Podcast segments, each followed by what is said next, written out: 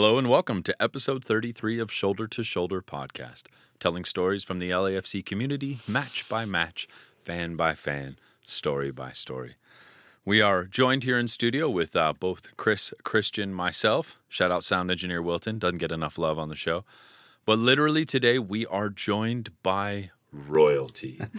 we have both the king in the north, Mr. Tom Ritchie, the LAFC king himself, and the amazingly talented Kate Korka of Made Great by Kate. Hi, everybody. Welcome. Thanks. We are so, so pleased to have you here in the studio. You are both iconic figures within the North End and the LAFC community as a whole. For those of you who don't know the LAFC King, uh, where have you been? Uh, and obviously, Kate has outfits that have been known to stand out a little bit. Yeah. You may or may not have noticed her everywhere at Bank of California Stadium, but we're so pleased to have you guys here in the studio. Oh, we're excited to be here. Thank you. It's great to be here. Well, thank you for making the commute in this LA traffic. School is back today, so I know it was a different, different approach uh, and different patience that are being tested out there. Yes. Oh, don't get me started on LA traffic.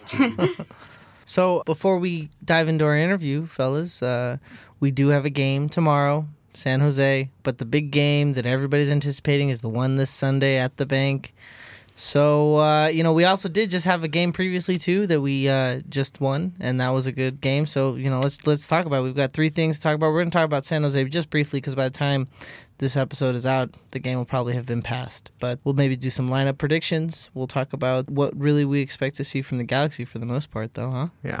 Uh, if we go look look back first to the Real Salt Lake game, obviously always a tough opponent. They're a good team. They were trending upwards. I think them and San Jose before this weekend were two of the hotter teams in the league. I believe they had won 10 home games in a row Right. and six games total in a row. So that's an impressive streak there. Very difficult to play them, especially how they sit and don't let you have much space. So I thought the first half we had a few chances that should have gone in, made it difficult, I thought, and I think I'm sure RSL was happy going into the half at 0-0.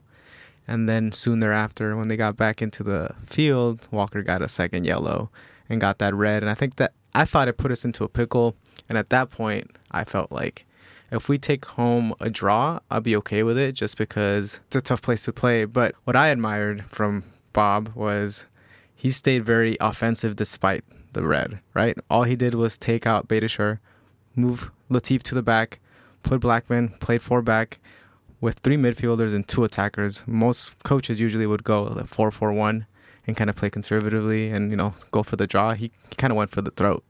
And I, I love it. Yeah. A, I think this speaks to where Latif Blessing is in his tactical ability at the moment, that he could easily play in all three phases of the team, and he's going to fit in just fine, serviceably, in a big game in those spots. Down a man, I thought he did an amazing job at his defensive liabilities. I thought Carlos Vela having a shot and knowing it was smarter to follow the contact to the ground, take the penalty, and get the red as well too in order to even out the squad was a brilliant bit of tactical prowess in that moment as well too. There was so much about this game that was positive. I do have to look at both yellows from Zim and say those were both bad decision yellows. questionable. I would say the second one I feel was more of a blaring like what were you thinking? Because Well, I mean, the first one, he's hiding the ball from the ref and mouthing off. When in the history of sports has yelling at the ref ever amounted to? well, no, I I mean, of course, right? But it's like you know, it's it's possible for people's uh, you know emotions to get the best of them and things like that. I just think that the second one, you know, he got beat and then he he you could totally see he wrapped his arm around the guy to pull him down, and it's just like, man, you're already on a yellow. At that point, you have to be a little bit more tactful with how you're going to try and prevent the the player on making. Plus, it. Latif was trailing. Like Right. he would have Yeah. caught up. Like, it was just not smart. I wouldn't have been as upset with Walker if he wasn't out. I mean, I feel like he was out at the 40. He wasn't close to his goal. It was yeah. It was near half field. It was it was it was just not smart. Well, I mean, but like you said, yeah, both of them were definitely uh, lapses in judgment. I just feel like when you're on that on that first yellow, you know, you you definitely have to be a little bit more aware of of every action that you take because everything could then be scrutinized. It's to easy to red. get frustrated at red cards, but this was our first red card of the season. yeah. I mean, nine games left in the season, and we've only had one red card. So And it wasn't a straight red; it was an accumulated yellow. So Well, he's good at accumulating. That's what we've noticed. he plays with a little bit of fire, and that's something we love about him. And he's super young as well, too. So you know, these are things that are to be expected to a certain extent. But you know, the hiding the ball from the ref and mouthing off and getting the first yellow is one thing. The inability to recognize that you're on a yellow and make the shift in decision making from there on out is. I'm more frustrated about that, Chris. I'm going to have to agree with you on that one. Right. That the first one is less frustrating, but because it's a juvenile crime, so to speak, in the game, that I mean, you do wish that his head would be in a little better place. But ultimately, an amazing game from Dio. Yeah. Almost had a brace, should have had a brace. Just some bad luck there. Yeah. But you know, has the assist and the goal to seal it away. And speaking of goals and assists, Carlitos sets the record for combined goals and assists in a season. We still got nine games left. That's to go. crazy. It's It- it's unbelievable. I mean, uh, it's definitely just shows the type of season that LAFC as a whole are having, right? Because if, and it, it's not like all of the goals and assists that Carlos is getting credit for were done on solo acts, right? Those assists had to be put in by whoever he passed the ball to. The goals that he put in, he had to get the ball from some of them at some point. So it just shows. I mean, he's he's getting these opportunities because the team is firing on all cylinders. So and he's just- bought in. He's bought in. So he's putting the effort himself. He could have easily been one of these European pedigree stars that came and just give me the ball and let me take over. But he's bought into the system. He's led by example. He's in the locker room having a good time. You can say he's friendly with everybody, and obviously winning helps. Uh, but I think him being a part of all these aspects is uh, very important as well. Yeah, it takes a team in order to score that many assists. And and that to me is why I I love the fact that Carlos loves this more than just scoring the most goals record. The fact that he gets to share this with the whole team. I mean, A, it speaks to Carlos's character, but it also speaks to this team. So uh, another one of the shows made this point, I think it was Extra Time, where they were talking about Dio. And they said that at this point in his MLS career, Dio has a little over 2,000 minutes and has 20 goals and 10 assists. Yeah, he's a 2010. I, I heard that too. It was crazy and mind boggling. You know, it, there are seasons in the MLS in which you could win an MVP for doing 2,000 minutes and having 2010. I mean, that Yeah. not that long ago would have put you amongst the very, very best in the league. And to say it has been done quietly, I mean, it's hard Well, to say. Yeah, but uh, it's you over what, two though? years, though. Right. Yeah. Well, It is. It's since I he, mean, it's he- since he came to the league. Yes, but and you look at how he I mean, he was making a lot of goals in short periods of times last season when he would come in and he would play for 30 minutes and he was a high impact player in a short amount of minutes. And then on top of that too, he does have the injuries that came about in the last in this season and last season.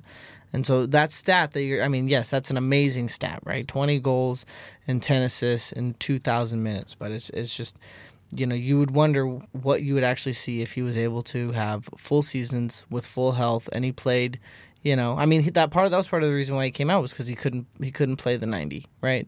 He had told Bob Bradley after his goal that he was like, "Hey, I'm done," you know, and that's why they ended up having to sub in. Well, they changed the sub. He he was gonna go in. The sub was gonna come in for someone else, and they went back to the board and made it for Dio, Right. Oh, Um, and then and then Latif ended up playing. a winger. Uh, so he played, wingers. yeah, like you said, all three facets. He was a midfielder, he was a right back, and then he was a left winger, which is crazy. And then on top of that too, probably the biggest cherry on top, clinched a playoff spurt. Yeah, Yeah. there you go. So What I'm- did you guys think? You know, I I have to agree with Jonathan about Dio's performance uh, at, against RSL. It definitely stuck out to me. I feel like his injury at the beginning of the season, right before the season, you know, there may have been more to that than anybody w- was letting on about. He Because a hernia. Yeah. That's, Yeah. that's not a small thing. And he has surgery He- too. Yeah, I feel like he's getting to the point now. He's getting closer to that 90 minute player, but he looked hungry in, in Salt Lake. And that's I mean that's my favorite Dio. My f- hungry Dio is easily my favorite Dio. When he's fighting for balls and pushing around, he, he boxes out like a center in in the lane. He does. You know, and and it's it's fantastic to watch. he took people on and he made them miss, and that's how he got to hit the post and how he scored. That So left foot, uh, you know, that hit the post. Uh, Yeah. I was willing that to go in. Most really physical, large framed strikers don't play a full 90 anyway. That's that's kind of common throughout the game. I mean, and he's been great for 70 minutes. So, and we've seen him go the full 90 in some matches recently, and and he's just sort of getting into the stride where he can make it to that point. And I think this speaks to somewhat of the dialogue that's been going around the league right now because a certain person made comments about the playoff system versus the Shield, and this idea that you know, teams, you know, kind of phone it in for some of the games throughout the season because they know they're just going to get into the playoffs. And teams that seem to go hard after the Shield kind of burn out and don't have a chance to do as well in the playoffs because they've spent so much effort going after the Shield. But I think in our case, you know, we have Dio coming into fitness at this point in the season, hitting his stride. We have yet to, knock on wood, have any major injuries. Huge, huge hats off to the training staff for the ability of players to to keep their fitness about them for the whole game. Oh, and by the way, our third DP hasn't even played yet and could be eligible to play by this weekend. Plus a, a TAM available player coming in within the next 30 days or so. So I mean, two amazingly talented players coming in before we even get to the playoffs. Yeah, I, I do think though that Brian is not going to be able because there, there's still an issue with his visa paperwork. So I think that he is. We'll uh, see. It's still a few days. Yeah, but I think I just read it on Reddit earlier today that there was some snag with his. Um, him and Diego are both practicing isolated away from the team right now. Yeah, so I they, I think that it's more of an anticipation of seeing them in September. That's okay. And then that no one gets to see them until the playoffs. I'm okay with that. What what I would say main takeaways for me is the last couple games or few games we've been in situations where it was either a shootout or a man down and we won those games. And that didn't happen last year. Last year we had that 10 last 10 minute curse and I know we kind of talked about it last game, but there's been situation XYZ and they found to not b- drop points. They found a way not to drop points. So that's incredible to me. And if they can continue this kind of momentum or I'd rather have these struggles and learn to win now versus having a playoff game against RSL at home last like last year where they couldn't figure it out and it just frustrated us LAFC fans for like 3 months where we felt like what happened we had such an outstanding season but one game got us undone and I don't think we had any challenges that we overcame before that playoff game that we could the coach could point to and say hey we've done this before Well, we did kind of have the 40 minute yips show up again. The best shot that they had, you know, was that breakaway with the, you know, the volley, uh, you know, to Miller's left there that he was able to to defend, Right. which was a great save. It But was. that was in the last five minutes of the first half again. So, I, I mean, even though it doesn't go in and the great save is made, and ultimately we end up walking away with a clean sheet, we could certainly at least point to that moment and say once again. You know, uh, at the death of the first half, we saw our weakest defensive moment. yeah So, um, eh, you know, I, I, I think, you know, the game itself was an amazing bout of resilience. We came back from 10 men down. Um, and we were able to walk away with, you know, a 2 0 victory. Um, I, there's nothing but positive to take away from the game for the most part. But to the conversation about the supporter shield before before we dive into talking to Tom and Kate here, I thought it, it might be kind of cool to to at least explore the idea of what if the league were to incentivize the supporters shield monetarily. So what if right now the argument can be made by certain players that there's no point in going for the supporters shield because it just wears you out before you get to the playoffs. And the MLS Cup is all that matters. We we've talked about this on the show before. But what if the supporters shield came with an extra DP slot, or if that's too much, an extra international player slot, or some kind of target allocation or general allocation money that was awarded alongside it, so the teams were incentivized to go for the shield. And there wasn't a motivation for teams to lag going into the playoffs because you'd have that advantage of an extra million dollars worth of TAM or GAM going into the next season. It's a good discussion. I mean, I- feel like this could be a whole episode because I'd, I'd rather incentivize the players versus the teams. So if there's prize money which is split amongst each one of the players uh, in the 18, I think they probably play harder. Do you think that incentivizes friction between the player and the team? Where if the team says, "Hey, we want you guys to back off and take it easy because we're focused on the cup," and the player says, "No, I'm focused on this monetary incentive. You can't take that away from me." That that would create friction between club and player. I don't know. I mean, it's not like it doesn't happen in other sports, right? Like you look at baseball players, right? And if they want to hit a certain amount of um, uh, an average or home runs or some type of performance bonus, so that they get their incentive bonus, but they're like, hey, you know, you know, they want to start resting players as it gets closer to October. You know, the players like, hey, look, I'm looking to try and make this money. Right. There's there's constantly milestone incentives in other sports, and I think that that's just kind of they make it work. Guys, what do you think? Do we incentivize the player, incentivize the team, or keep the system as is? Gosh, uh, you know, it's tough because the other thing about incentivizing the player that I think about is the potential for injury. I mean, careers last, you know, careers are lasting shorter and shorter these days. And, you know, I would hate to think that clubs are telling their players to, to take it easy at all. I mean, I feel like it happens most predominantly maybe in the NBA because of the way their lottery works. Right. But you know, we don't have a draft system like that. You know, and, and you know, I feel like the playoff first round bye is a really big deal, and playing at home throughout the playoffs is a huge deal too. That's true. So you know, That's a there good is point. there is incentive to finish at the top of the table. Um, you know, even if you don't get the supporter shield, Yeah, so you you're saying it's home- been you get addressed in some fashion Yeah, already. you get home playoff games, Yeah. and that could mean all the difference. I mean, look at Portland; they were garbage away for the first twelve games, and and now they're you know They're in the tough hunt. to beat. Yeah. Yeah. That's that's a good point. I, I don't disagree with that. Um, especially now with only it being one game, it's a bigger deal. There's no home and away, so I think I think doing away with that um, does incentivize the shield. I just think some of the teams that know that they're not in the running for it, um, mid-season, kind of figure out a way to to manage to get in, and then they'll figure out whether or not they want to be in the second to fifth, or, or excuse me, seventh, second to fourth, or fifth to seventh, right? Well, yeah, it de- but I guess it depends Yeah. at the end of the season how close everybody is too. I mean, you might not be able to, you know, a three point swing Yeah, might you know might be too much to take, so you mm. got to be careful. and that's a good that's a good point. So, and it's something that I was saying earlier that this game with San Jose leading into the midweek matches, I consider it a no lose situation unless you get an injury or a red card because, God forbid, they they give up the three points. It it helps San Jose clump up and you know maybe keep Portland out or the Galaxy out mm-hmm. or Seattle out. One, uh, two. If we get it, we just get you know a further lead. We have a one game in hand right now in comparison to the rest of the West. Um, so you know, I don't see it as a lo- uh, or a lose There's not a situation lot- anyway for yeah, us. There's not a lot of things that Yeah. are at risk in this match. Except for perhaps our chance at chasing down yet another record. Because let's not forget, with nine games left, we are six wins away from setting the record for most wins in a season. Goal differential, we are one goal above the record right now. Uh, so we are setting the record if the season ends right now. Points, we're currently sitting on 58. Obviously, we'll have a different score going into the weekend, hopefully. But at the time of recording, we're at 58 points. Most all time was 71. So we're just 13 points away from setting the record for all time points. And of course, right now, the record for most points between first and second place is 12 points, and LAFC currently sit 13 points ahead.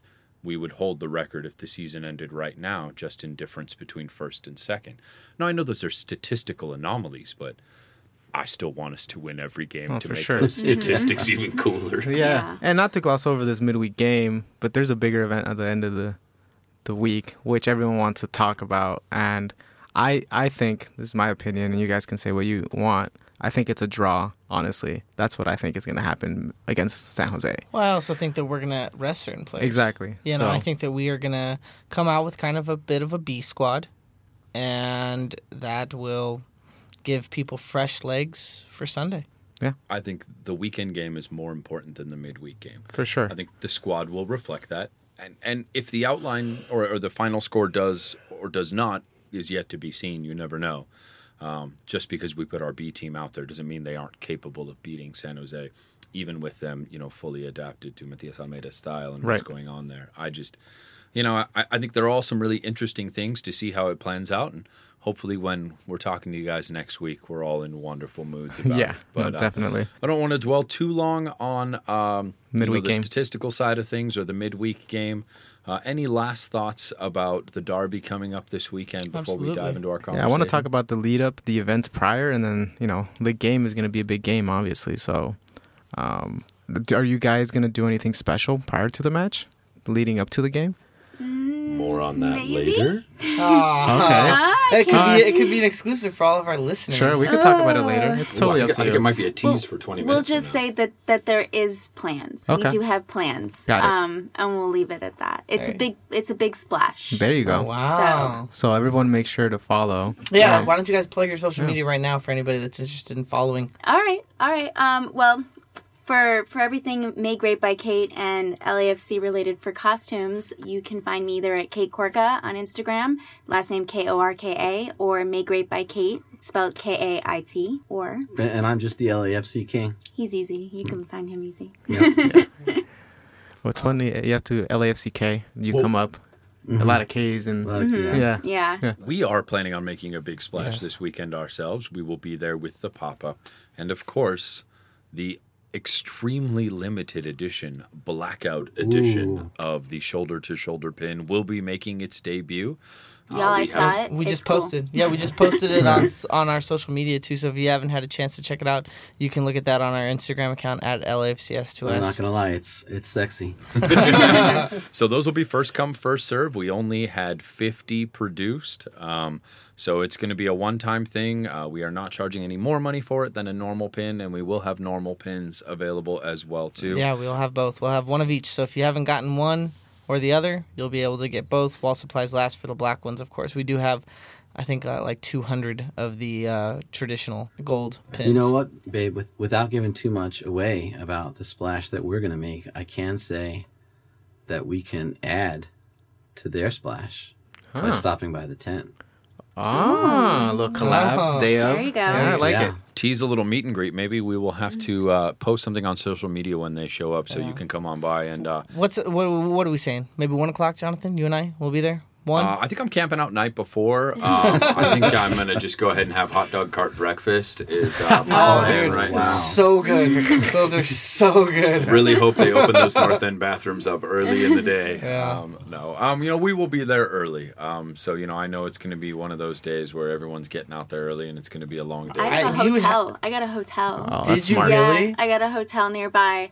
That's how big of a splash this is. That I, I had to be. I had to be nearby for this. Oh so. yeah, I'm not even. I'm not even going into work on Monday. Like I, I just. I mean, it's not even like I'm gonna get hammered. It's just more so the fact that I. I just. I don't want to have to worry about going to bed earlier than I want to, and I really want to. I'm hoping for obviously for the result that we all want, and mm-hmm. that I'm gonna stay out late and be at free play until you know they kick us out. I have a 6 a.m. conference call. I have to be at work at six Monday as well. Too, Oh, so- dude. Yeah. That's to be you. No. well, it's my grandfather's 89th birthday, so I wasn't planning to party hard. I'm just making Is sure he he, has a coming? good Are you time. oh him? yeah, Oh, I he's have coming? He's got 40 seats for this game. Wow. Almost. I thought we had a lot. almost. Um, but yeah, Wow. yeah. How many seats a lot do of the guys family. Sixteen. Where are you guys? Are you guys all together? No, we've got eight in a 200 section, and then mostly North End stuff. Is There that you where go. your guys' season seats are? We, They sit by me actually, which is funny. I Yeah. found that out like mid-season. I was like, We "You have- guys sit here?" He's like, "Almost never." Like Almost these are just our seats. we get a, we get a lot of grief for that. Yeah. Um, but we have seats in 228 and that we started the year with, and then uh, then we added seats in the North End, general admission, and then Shout out Lucky's. shout out to Lucky's. Then you know one of us likes to wear super high heels to the game. Sure. Hey, hey. They look good on you, bro. I got to be honest. I have the caps for it. Weekends only. So I added two seats in, in 101, which is like North End where you can sit down Right. for, for somebody's tired feet. What Um, that? let me what is just that? let Is you guys know though, North I have not E- sat in those seats Yeah. once. I stand in my heels. Thank you. Yes, she does. Yes. Impressive. Yeah. You know, I gotta say, for Mandy and I, even though uh, we are we are currently sitting atop the north end, uh, it's still a beautiful experience. And yeah, yeah, shout out Mandy. Say hello to everybody, sweetheart. Hi. Yeah, a little, little special guest here on the pod today. Mandy and I have a very special thing we get to do before the game as well too. We're going to be part of the flag ceremony on the field, so Mandy will get her fantastic. Which is first so cool. on the field experience. Awesome. So that'll be fun for us, and uh, obviously, hopefully, we uh, have a lot of emotion going into this game, and hopefully, we come out of it on on a really big high. It would be. It's just our time. We need to get a W against them. I'm sorry. Uh, I know other people would be fine with, with just Everybody getting a wants it. point. Oh, everybody Yeah. wants it. The fans, the supporters, we're I mean, gonna show out. There's so many reasons why we. I mean, it's our. You know, the only game that we've got scheduled at our home. We're doing so well. They have stepped up their game when it's when they play us, and so we know that they're going to be bringing out uh, a top-notch effort. And it's it, there's just so many things that it's like we we have to have a W on Sunday. I just want to go on my social media afterwards and be like, "We are LA as Lata." Like, how dare you? You know. Wow. or you could just spell his name without the L A. There you go. Well, his own team can't even spell his name, but that, that's, That's funny. right. um, but speaking of names, we have two very big names on the couch with us here today. Our sincerest, sincerest welcomes uh, to to Tom and Kate, and we're so happy to have you guys here. Why don't you guys tell us a little bit about how you came to love this, the beautiful game, and how that led you to the Los Angeles Football Club? Who's starting? You? Me? Ladies first. Ooh. Ladies first, yeah. Alright. Where's tell us? that I don't know. Where do we want to start? Do we want to start with I was born. Right. oh, a long, your long your time extensive ago. soccer background. How Oh. about that? Yes, um, which isn't very much. I will be honest. Growing up, sports was secondary in my house. Uh, we are an artistic family, musicians, um, artists, all that stuff. So, um, though we followed sports and we did have season tickets to the Miami Dolphins, don't judge us, and the It's a local the, team. Why- the why would I Marlins, judge? please don't judge us. you know, um, we we you know we weren't really a sports forward family. Um, I was a cheerleader one season. My brother played played football. You know, soccer. Mm, that's it you know and then other than that it wasn't until i got to my adult life that i really started to fall in love with any kind of sporting event um, most of the time prior to meeting tom it was a boyfriend supporter is what i was Sure. i followed the team that my boyfriend liked Sure. and then um, tom and i met and his kids play soccer and i fell in love with going with him to watch his his daughters play and watch watch sports with his family and then um, uh, when when LAFC came into the picture, it was last season, and he came to meet my best friend Sally. Shout out Sally, and her boyfriend Super Sally. Super Sally, and her boyfriend Elijah Gray. And Elijah was wearing an LAFC hat and a backpack. And what it was is we were like, "Oh, you look great," blah blah. But you didn't want to carry his backpack, so Tom put it on, and we were like, "Yo, you look dope." like it was kind of like how that went, and we got in this whole talk about what teams does everybody support, and everybody had teams that nobody else agreed on. Everybody had their own Yeah, team. whether it was everything. NFL or baseball, NBA, Yeah. like none of us had similar teams. Well, Elijah and I both uh, go for Liverpool. We're both Reds. Okay. Yeah, so am I. But then But other were than that, nothing. So then we were, we were like, okay, okay, MLS. And nobody said anything. And we're like, wait, nobody has an MLS team? And they're like, no. And they're like, let's go to an LAFC game. Like, let's go see like what this is about. And we all got tickets, sat, we were in the North End, very first match, you know, and um, fell in love. And We sure did. Yeah, oh my gosh. So we went And it was to just a bonding moment, not just not just for us to the club, but for Tom to my friend, from from me to to my friends, my friend's boyfriend, you know, and it just became this family event that we do now. Every single match, we meet up and we spend that time together. Now, it's really great. you- the first match you went to was the opening day match, or you went to a different match later last season? We went. When No, was it was our first game, not the first game. Oh, Yeah. But it was. uh I'd say it was about midway through. We got in. No, it was earlier than midway because we met them Cinco de Mayo. Oh, okay. Yeah. It's only about a month in. Yeah, Yeah. well, about a month in. So we we probably went to six or eight games last year, including the playoffs. And then he became a season ticket holder like that. Yeah, it was it was an easy choice. yeah. Very Um, cool. Yeah, I had some anxiety. I mean, you know, because it was, you know, Sally was her like best best friend. Sure. So it was the night I was going to go meet them, and um, it it just turned out really well. We all became tight really fast, and and LAFC. I mean, on the real, if Tom and I ever break up, there's a good chance that like I'm the one that gets excommunicated from this relationship because of how close he has gotten with them. Oh wow! I didn't know where this was going. By the way, That took a dark turn. But L- LAFC definitely. but you guys will still sit next to each other in the stadium. Yeah, yeah. Well, yeah. Somebody will have to use those seats that never get used. right? All right, enough of that talk. Let's Uh, get down. So, you guys went to the you. So, but you your daughters play right. Your Oh, yeah. daughters play soccer. So, and you played soccer growing up. And did. So, I- what was it? I mean, there was there was another team in Los Angeles too at one point. Before right? we talk about that, I want to I want to hear how you got into it so young. And the sport in this country was different back then. soccer for me as a young boy was uh, you couldn't escape. I, so I grew up on Long Island. Okay. and my young soccer years so i started when i was five or six so that was like 78 79 80 81 right and and i don't know how many west coast guys know who the new york cosmos Yeah, and the new york arrows are yeah. but you know when when i first got started in soccer in on the the farmingdale wolverines which is the ayso version of of you know of long island right so i had uh, the Cosmos. So you're talking about Franz Yeah, Beckenbauer, Pele. Pele. Mm-hmm. Um, who else was great on that team?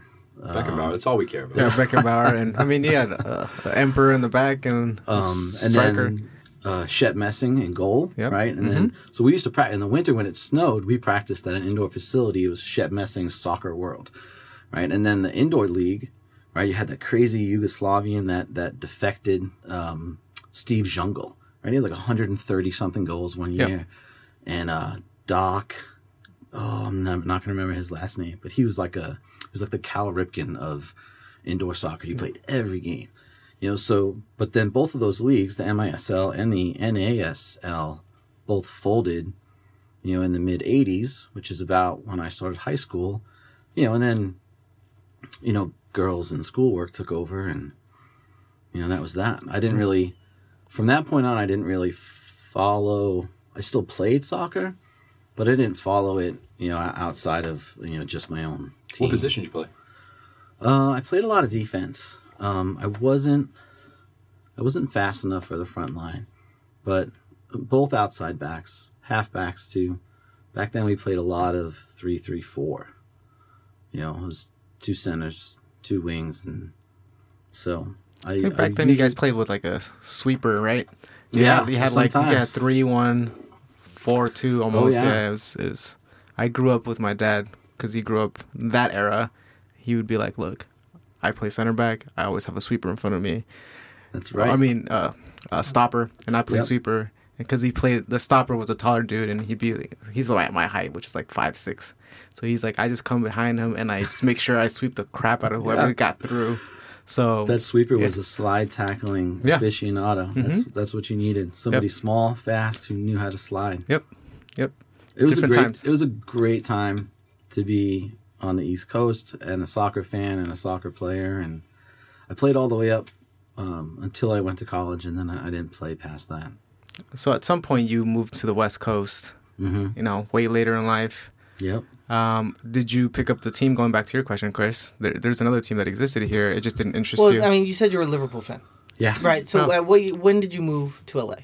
Ninety six. Okay, so I mean, Interesting year. Yeah. Yeah, the beginning of MLS, right?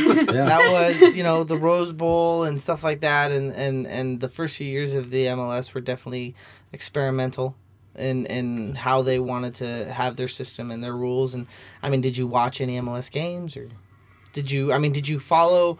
Did you ever go to any MLS games? Did you even? Yeah. Was it even on your radar, or was it just you know Liverpool and and European soccer? No, it, it's interesting because um, at the time I was traveling a lot for work. You know, um, not so much East Coast, but from from the Midwest up to the Pacific Northwest, and you know, a lot of times I was out of town by myself for a couple days, and I would I would always look for things to do, ball games, MLS games. So. Um, I'd been, I went to a Sounders game. I went to a couple Timbers games. I did a lot of work in Oregon a couple times, but you know, not to the point where I became fans, but No, I'm gonna tell you, I. Mm, he has a timber shirt in his closet that I found underneath a bunch of other t- shirts, and I went in there and I was like, I came out, what is this? Oh my and God. why is this in your closet? Yeah. Like, well, and he was explaining to me, no, this was before LAFC ever existed. I was up there for work. I saw the shirt. I was like, we get to get rid of this like right now. Well, I mean, if- especially if you go back up she's there, keeper, right? It's way. like you just keep it just to wear it to the games and. I'll tell you what, when you're out of town for as long as I was at points, sometimes buying t-shirts is a lot better than doing laundry. That's that's a valid point. Yeah. What were your uh, takeaways from those games? Because obviously, you know, the Cascadian teams have always, you know, had a reputation of active support, of, of great soccer experience. You know, seeing as how you've seen the bank in the North End, you know, in all its glory, how would you compare, you know, the Cascadian teams back then to what we're seeing now? I'd have to say that LAFC for me and the 3252 and the way they support it just it it feels louder and more organized. Um when I went to that Timbers match that I was that I was talking about, you know, I walked away saying, you know, wow, the, the Timbers Army does a good job. You know, because I didn't have a reference point. You know, I had a live reference point. You know, certainly I'd seen you know, Dortmund and the Reds and all those stadiums, you know, jumping in unison and you know and singing together like you know like they were in their living rooms. But to to see in person, the Timber Army was my first you know live experience for something like that, and I was glad to have had that experience because what it led to was recognizing that what LAFC in the 3252 has done is is just exceptional. Mm-hmm. Brilliant. So I, I think one of my favorite moments in all that was when you said that you were actually brought to LAFC by seeing the logo first. So that mm. Art Deco art, mm-hmm. a piece of fashion, is oh, what drew you to this team. And and and for those of us, uh, for those out there listening, they might not know. Uh, fashion might have a little bit to do with your life, does it not? Why don't Oh, you tell us a little bit about how Well, it's fashion brought you here? It's interesting that you bring up the Art Deco behind the logo. I've actually looked at the um, brand book for LAFC and Yeah. why it's created the way that it is, right down to the colors and the wing and, and the font that is used. And it, it really does come from the history of Los Angeles. When you go back to the 20s and when you think about um, that, that font and the color of gold and, and the wing with the angels, like everything has a really important meaning to this city and to this community. So it makes me fall in love more with the brand from a, an artistic point of view. Um, and uh, and it's it's inspirational, which which leads to why I um, I've created some of the things that I have to support the, the club.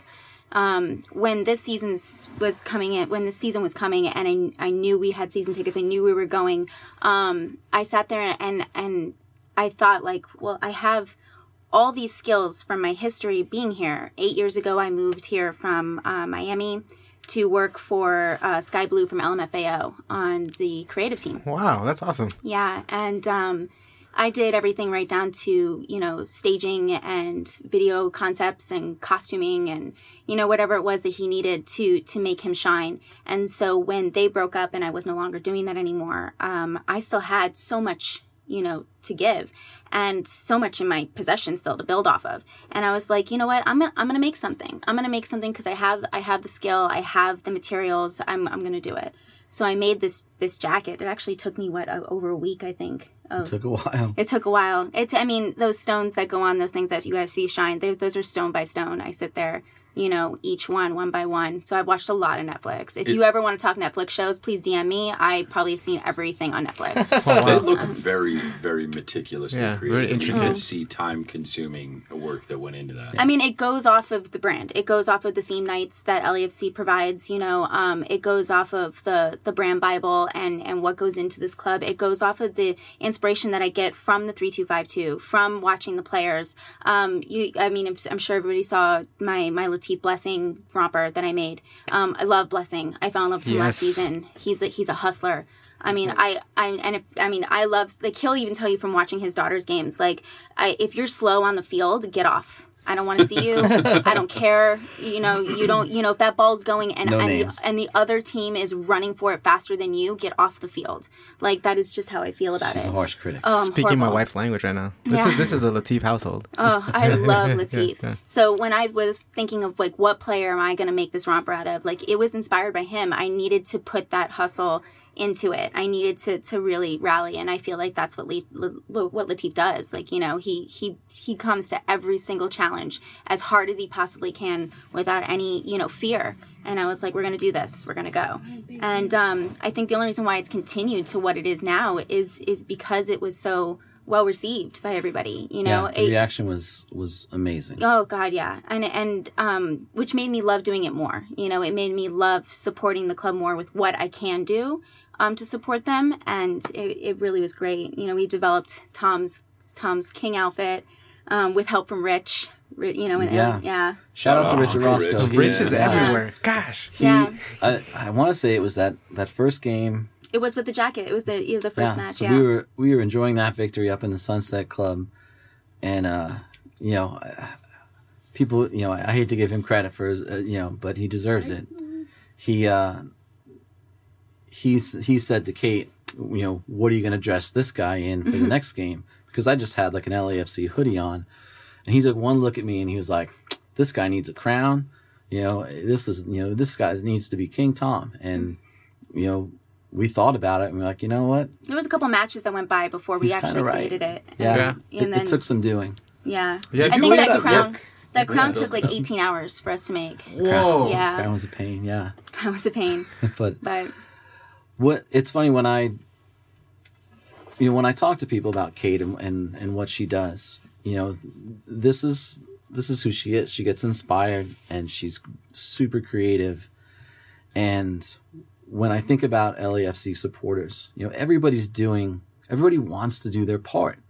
You know, whether it's the you know the guy that makes the pins or the or or Bone Storm and his and his Simpson memes or you know, uh, shout out to, to Tom Fitzpatrick, tri tip for the Luckies. You know, Mm-hmm. The food, he yeah. he cooks. Oh, those bratwursts last week were unbelievable. and they plan those menus like like a week Ahead in of time, advance. yeah. Like they so put so much work into all it. those you know all those people that I'm talking about, they have their way of Yeah. showing support, Mm-hmm. right? And you know, and Kate puts these hours and hours into these outfits, and that and that's her way. Yeah. You know, everybody has their way. And their way of expression or Like doing an amazing podcast, maybe Oh, that's somebody's you. way. Yeah, it's you a know? mos- it's a mos- I I say it's a mosaic of expressions uh, in different shades of gold and black, right? Because everyone to wants to it. put put their flavor into it, their little little touch of it. Um, you know, scarves, t-shirts, whatever it is. Everyone is wearing similar colors in different ways, and it's the best thing I can I can imagine. I think it speaks a lot to the culture of the team that people feel that they have that space. I mean, think of how many sports cultures there are in the world where if you showed up and tried to do something creative and unique, you would be shunned, ostracized, belittled. But the LAFC community, I mean, if you show up doing something unique and new and you know, I mean, I not to obviously the same extent as you guys, but I mean, I remember when I showed up for, you know, season 1 game 1 last year and I brought the mask with me and you know, people were looking at me like uh, what are you doing?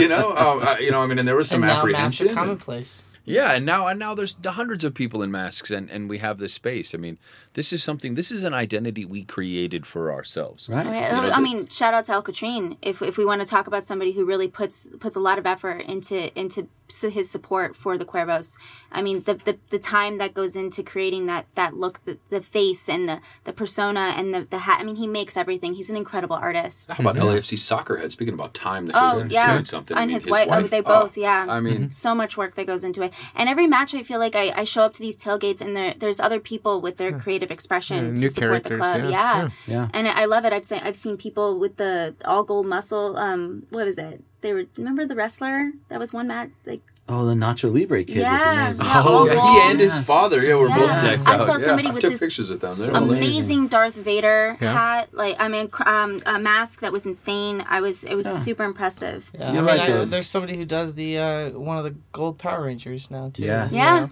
And then there was the Casey Jones mask. That's I think uh, one of the it was one of the capos for. Um, Yeah, or uh, LAFC Caballero, who has been on the show. Um, Yeah. you know, Yeah. um, uh, there's so many people. We that run have- DMC from the from the crew. Everyone, you know. Yeah. But you're right, though, John. It does. You're absolutely right. It, it speaks to the accepting community of of you know LAFC and and the three two five two. You, you know, um, you know for for Kate and I, you know when we first came um, in the well, she was coming in outfits already, but when I showed up in the in the King outfit, you know there were some you know there were some moments of you know of um, you know what are these people about?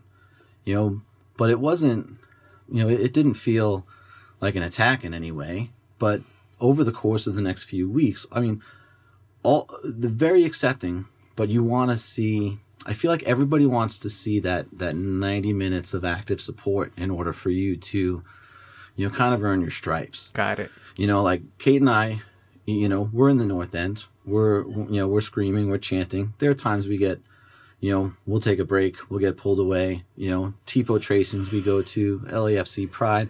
I met, you know, we had a good long talk with, um, with Mauricio, right, the vice president uh, Yeah. of the three two five. Shout out, Mo. Shout out Mo. Um, at the three two at the at the Pride Republic parade, you know, and um, he's been super nice to us. You know, everybody. You know, Jimmy, Chiva Mayor, every you know, we saw him at the kickball game. They all take the time to get a chance to to know you. You know, and they see you at the games and they see you at the you know, all the events. And if you put in the active support, you know, the love is there. You know, the community feeling is there. It's what drew us to the Luckies. Oh, You- yeah. You, know, Yeah.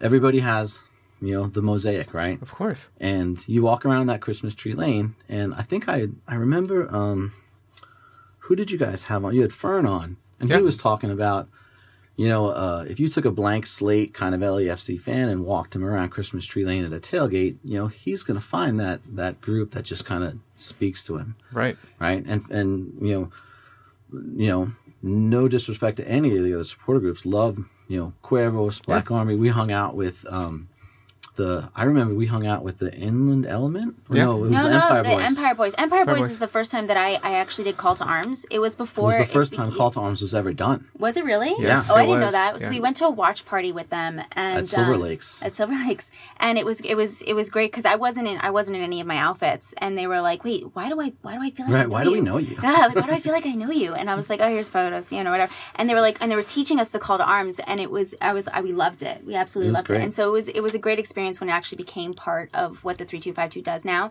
because I I can remember that history of like being there with them at that that watch Yeah. party and like doing that with them for the first time. It was really cool. So think that- uh, that's one of the amazing things about this club is that you know there are no gatekeepers to the culture. You know, the only thing that people ask is is for the aguante, for the endurance, for the ninety minutes. You know, and and if you're willing to sing with us for ninety minutes, then everything about you is accepted. You know, I mean, and, and that's it. You bleed black and gold. You sing for 90 Everything else about your life is welcome at that point. yeah, if we weren't willing, you know, to put the active support in, I, honestly, I don't. I'm not sure that we would continue, you know, with, with the costumes and all that stuff. It's all it, it's all part of it. You know, Right. I mean, and it, it just shows, right? We keep talking about all the ways that people want to contribute and things like that, and it's you're putting in your own time, you're putting in your own money, you're putting in your own effort, and it's um, it just it just makes it worth. It makes you work harder, right? Because you're investing all of this stuff away from whether it's your job or your family or what have your you. boyfriend. Yeah, I haven't. I, ha- I there's a lot of times that I do not see Tom because I am I am sitting there making these costumes, and he's been extremely supportive. I have been. I'm gonna take that one. I'm So gonna what's, tell what's your favorite of all her? This is on wax so now, far? by the way. My favorite of all her costumes. Ooh, no one's ever asked me that. Fantastic question. I would love to know. Oh, you would love to know? Mm-hmm. Um, I'm gonna pick a real popular one and, and, and say the Pride Wings. Really? Yep. Yeah, people seem to love the Pride Wings. So what do Yeah. you like? I mean, is your closet like endless? like where where do you, where do you put all this They've stuff? been in Tom's daughter's closet at his house. Yeah, That's and- where they've been, and it was great because I just moved them back to mine this morning, actually, um, to go through them for the Galaxy. Just so y'all know. Oh, dropping hints. So, um, so yeah, to go through them for that, and um, and I was surprised even And when I opened up when I when I opened up and the your living room, yeah, and your oh, kitchen. if you yeah, my house, yeah. Um, but uh, but it was it was insane for me to even open up and see everything you know there, and I was like, wow, a lot of stuff here.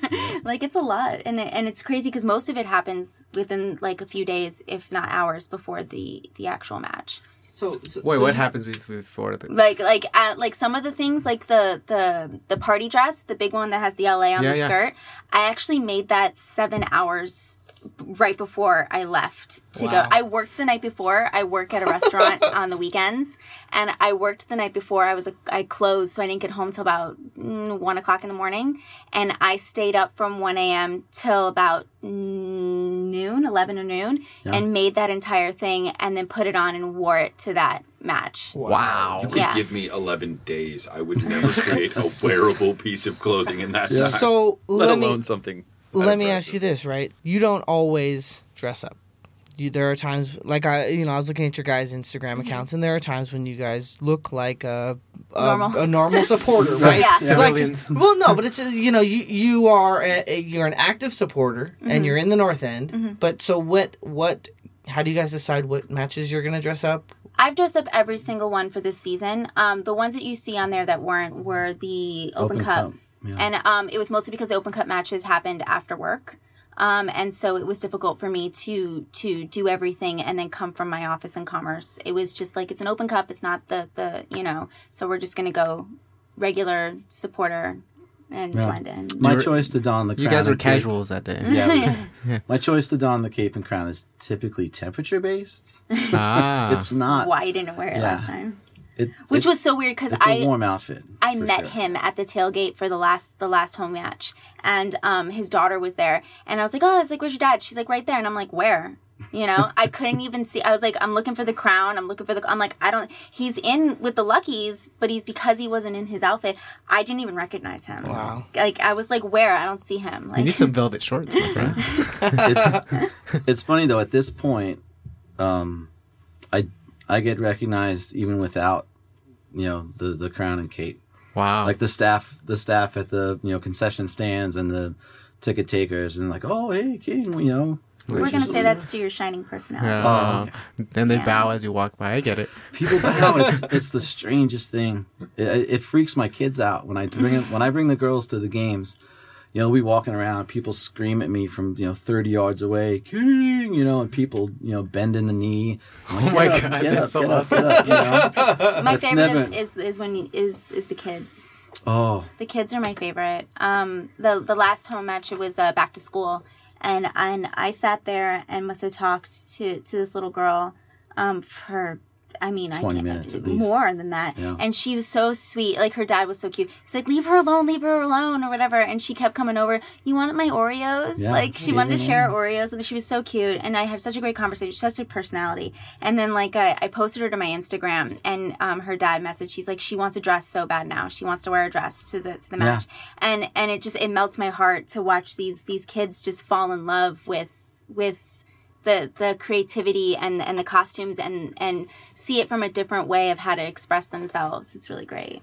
yeah that's fun. That's awesome, and that, it's something I've never even really thought about, even though I've experienced where these the kids are seeing that they can express themselves with their clothes, and it's okay at this at, at the match, right? Mm-hmm. And Yeah. it doesn't always happen that way, especially in some neighborhoods in LA. So this is another, to take your words, another safe space to be able to do that, and seeing adults that are having an impact in what's going on in the stands, and they can feel like they're part of that. That's kind of cool. Mm-hmm. Right. But be prepared to get your picture taken and get stopped. Even if you want to leave the north end and go to the bathroom, you know, sometimes you know, sometimes you've got to politely decline a photo and say, "Look, the king's got to pee." that's almost that's, uh, that's, that's almost kind of like why I like doing the podcast, right? Because there have been. I remember when we first started this, and uh, was- there was a picture of the three of us, and uh, somebody I w- like we brought out the picture and we are like, all right, so guess guess who's who, you know? and nobody. I mean, it's not like it says like, oh hey, this is Chris, that's Jonathan, that's Christian. It's you just kind of have to be like, oh well, you know, you don't really sound like the way you look, and so you can still kind of do your contributing and still blend Isn't that in. weird how that is when you hear somebody's voice and you start to picture like what you think they look like and you're like, God, I was so wrong. You know, like, I remember like the first time I met like Joseph Zacher because I'd heard him first, you know, through Heart of LAFC. And the first time I saw him, I was like, "That's nothing like what I thought." And I have to say the same thing about these two because, you know, I was fortunate enough to be a listener of the show before I was ever invited to be a part of it. Um, so the first time I came over here and I met him, I was like, "Wow, there's nothing like what I had pictured them to look like." So, um, yeah, and then people get Jonathan and I confused all the time. well, yeah, and I wear a mask, so like, there's tons of people who don't know who I am either, or don't recognize me without without the mask as well. So that that's you know, what a fun game that would be for the people who've never met you is to like play a game where you blindfold them and you guys all say some say the same thing and see if they can match it up right and you like win like an exclusive LAFC prize for the people who get it right. We need to hire you for real. this is like the third good idea you've given us. just like you should work in marketing. or something. We should just, you know, we'll just have her be part of our team meetings once a week. Why not? You could call in. So you've been an inspiration to people in the North End. You're an Oh. inspiration for the next generation of North Enders coming up. So That's so hard for me to hear. I, I, I I'm just a more humble person, and I mean, I feel like I just dress up and take pictures with people. Well, the humble king's the best king, right? Yeah. But I suppose, how do you see this growing? Where is you know the "Made Great by Kate" fashion stamp on the North End going to be in in in next season, in a few seasons? Where do you see this going within the community of Los Angeles? Uh, um, I mean, wow, that's a big that's a big question. Honestly, I, I do it because I, I love it. I it's it's really where it comes from, and I inspire everybody, you know, to to to be a part of it with me. I'm I'm willing to always help. I'm willing to always you know make something for people, and I'm um you know it's it's big for me to um to see everybody shine. It's not about me. It's not about Tom. It's about LAFC. And this is how I can contribute to that. And if anybody else wants to sparkle and shine, or have their kids sparkle and shine, or, or however we, I, that's all that it's about for me. Is is is it's about LAFC at the end of the day. It just this is how I contribute. Yeah. Yeah. For me, I'm going to create an army of 50 knights and take over the world. Have you knighted anyone yet? I haven't knighted anybody yet. They, Oh, Elijah, you better get on that. I, um, I would, you know, it, it again, it just seems a little too arrogant for me to to knight people. I do get a lot of people kneeling, and I ask them. Actually, it, it's funny you bring that up because um, As long as they're Galaxy fans, it's cool. Right. um, you know, somebody when I first started showing up as as the, as the king, uh, somebody said, "Oh, look, it's the king of the North End," and I heard that, and I was like, "Whoa!" I said, "I said let's not start that because that's just you know that's far too arrogant than than I would ever you know imagine myself." So I said, "Oh, how about just king?" you know, king in the north. I'm like, look, let's just leave it at king because I don't want anybody getting the wrong idea. I mean, to your defense, Game of Thrones was huge. We were about to Sure. start season eight. Um, yeah, that's where a lot of the inspiration came from. Right. Yeah. So a lot of people, when they saw him, they would just think Jon Snow, and so they would go straight to that thing, not realizing that that's not at all the person he is. Yeah. You know. I would never presume to be the, the king of anything, but I, I'm. It's a lot of fun. and So I you are like doing Jon. Snow. I am a little bit. I I wouldn't. I never believe- wanted it. Yeah. You know. I um, I uh, I don't want to be stabbed and see if I come back to life. But you know, if, if it, it helps us win against the galaxy, I'll do it. You know. It's so funny. It, it harkens me back. Like little known fact about Gringo. So when I was a kid, uh, well, uh, shortly in, in my young adult years, I, I actually for three years ran off with the circus. Um, Come on. What? I, Wait a told us second. this? I've never known this. He, said, he says it all kind of like people. It's like common knowledge. So I worked for the Hanlon Lee's Action Theater's Jousting Knights and Steeds, and we were contracted to do the jousting performance at Renaissance fairs. So I traveled around the United States being part of the jousting show at Renaissance fairs. And, and yes, there's incriminating photos out there somewhere. So Um, what you're saying is we're gonna joust on Christmas Tree Lane. I, Oh my I gosh, could literally I next time these fairs in town, like I could probably get the jousters to come out. No joke. Um, they, I'm still buddies with a lot of the guys who still joust at Renaissance fairs, but um, but I mean, as and far I as could preside over it. the costuming, the pageantry. I mean, you know, all of uh, you know. I mean, I've I've polished thousands and thousands of suits of armor, like um, you know, swords, the whole nine yards. So I mean, uh, uh, when I saw you show up, the first thing I thought is it brought me back to to when I used That's to so work at. Ren Fair. You and, guys uh, can't see my face right now, but I am so excited listening to this. so many ideas. I know. oh my gosh. But yeah, I yeah. have So I mean, we could, yeah, you know, the whole like chivalry code and all that kind of stuff and everything. It's um, there's a lot of very, very powerful imagery and, and symbolism behind so much of that stuff, and it, it connects to the sports world so well. And there's so many things that you can bring over about character and all of that to it. That um, there's there's definitely a lot of space for this to grow within the culture of North End, and I'm I'm excited to see where it goes. You guys could exchange ideas. Yeah. Kate for the pod and you guys for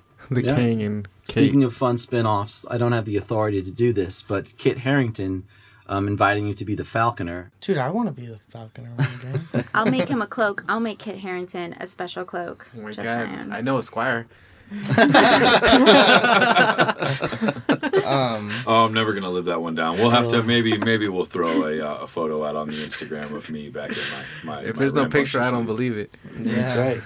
Well, you know, guys, before we wrap up today, we have one last question that we'd like to answer you. It is something that is very near and dear to all of us within the LAFC community, but it's a little extra special for us. It's it's the name of our show and it's the theme behind all of this. And it's, folks, what does shoulder to shoulder mean to you? I'm gonna let you start, babe. Shoulder to shoulder is family, a community. It's love, and it's Los Angeles. Wow, very nice. I uh, I thought a little. You know, I've listened to your podcast obviously quite a bit, and I you know you know this question's coming. I appreciate you- that. Thank yeah. you. Yeah, You- that's awesome. you you know I I, I kind of thought about what my answer might be. I'm gonna go uh, I'm gonna go personal with it, right?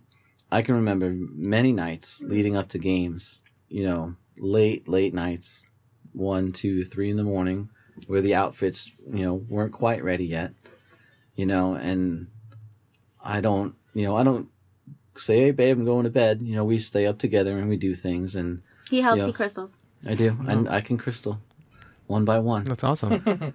you know, so when I think shoulder to shoulder, one of the things that pops out in my mind is, you know, being shoulder to shoulder with Kate, you know, at the table, putting these costumes together. Stop. I'm gonna cry. So that's going to be my shoulder to shoulder today. Oh, you guys, eh, he's so great. So I love how many different answers we get to that question. Yeah. No two answers have been the same. And Yeah. it, it just there's just so many things about this club that we just all love, and I just feel like every every month it just gets better and better, and there's more layers to this mosaic, and you know we just we really appreciate you guys coming on telling us your story. I mean it's it's an amazing story, right? And uh, you know, I'm sure the nice thing about this podcast is that people do get to know the backstory because a lot of people just see you and they'll they'll see these extravagant outfits and they'll see these larger than life characters, but they don't know where it started or anything about him. And so, you know, it's it's important for us to be able to tell stories like this. And so, just thank you again, guys, for coming on. You're Thank welcome. Thank you for, for making it possible. Yeah. Oh, great. And we're looking forward to the big reveal on Sunday. Can you give us a little tease? Give us a little tease for anyone who listened an hour into the show at this point. Little tease. Oof. I don't know if I do little. I just, I mean, if anybody's seen me, I'm not really like a subtle person. Um, all or so we're gonna go with uh, seven girls. Ah, There's a good tease. that's a Yeah. all right. Wow. All right. So we got some coordinated outfits going on here. That's awesome. So we have like uh, the full uh, court of the king, perhaps. Well, Is that reading too much into it? look, that that's a uh, that's a phrase I'll say you coined. It also sounds like a that. riddle. Uh, well, for those of you who would like to follow our guest, it is at LAFC King and at Made Great by Kate. That is K A I T Kate. Uh, Kate, Tom, thank you guys so much for coming on the show. For anyone who would like to follow us, we are at LAFCS2S on all your social media platforms. You can find our website, www.lafcs2s.com. And at that same at, you can reach any of us by email, whether it is Chris, Christian, or myself. Don't forget to come and join us for the Super Tailgate this weekend against the Carson Galaxy. And if you're one of those first few people there, we do have our blackout pin available. If the pin's already sold out, we'd love to share a beer with you and just have you be part of the community with us. So, on behalf of Chris, Christian, the King, our Queen? No, not yet. Are we over too too soon? No, too soon to say drop that, that, but yet? it's weird. And Kate. Kate, make great by Kate. Um, Wilton, who's who's by our side all the time, making us sound good, and Mandy, thank you for joining us today as well too, and myself. Uh, thank you guys for listening, and take us home, Sticks. Shoulder to shoulder, together this our culture. Feel the force of a supernova. Stay fly in that FC Dorsum. Hey, shopping down to Nikki's Koreatown Liddy. Cape so mommy about to drop her 50. They want me to stop, but I ain't. Come to my house, I'll defend that bank.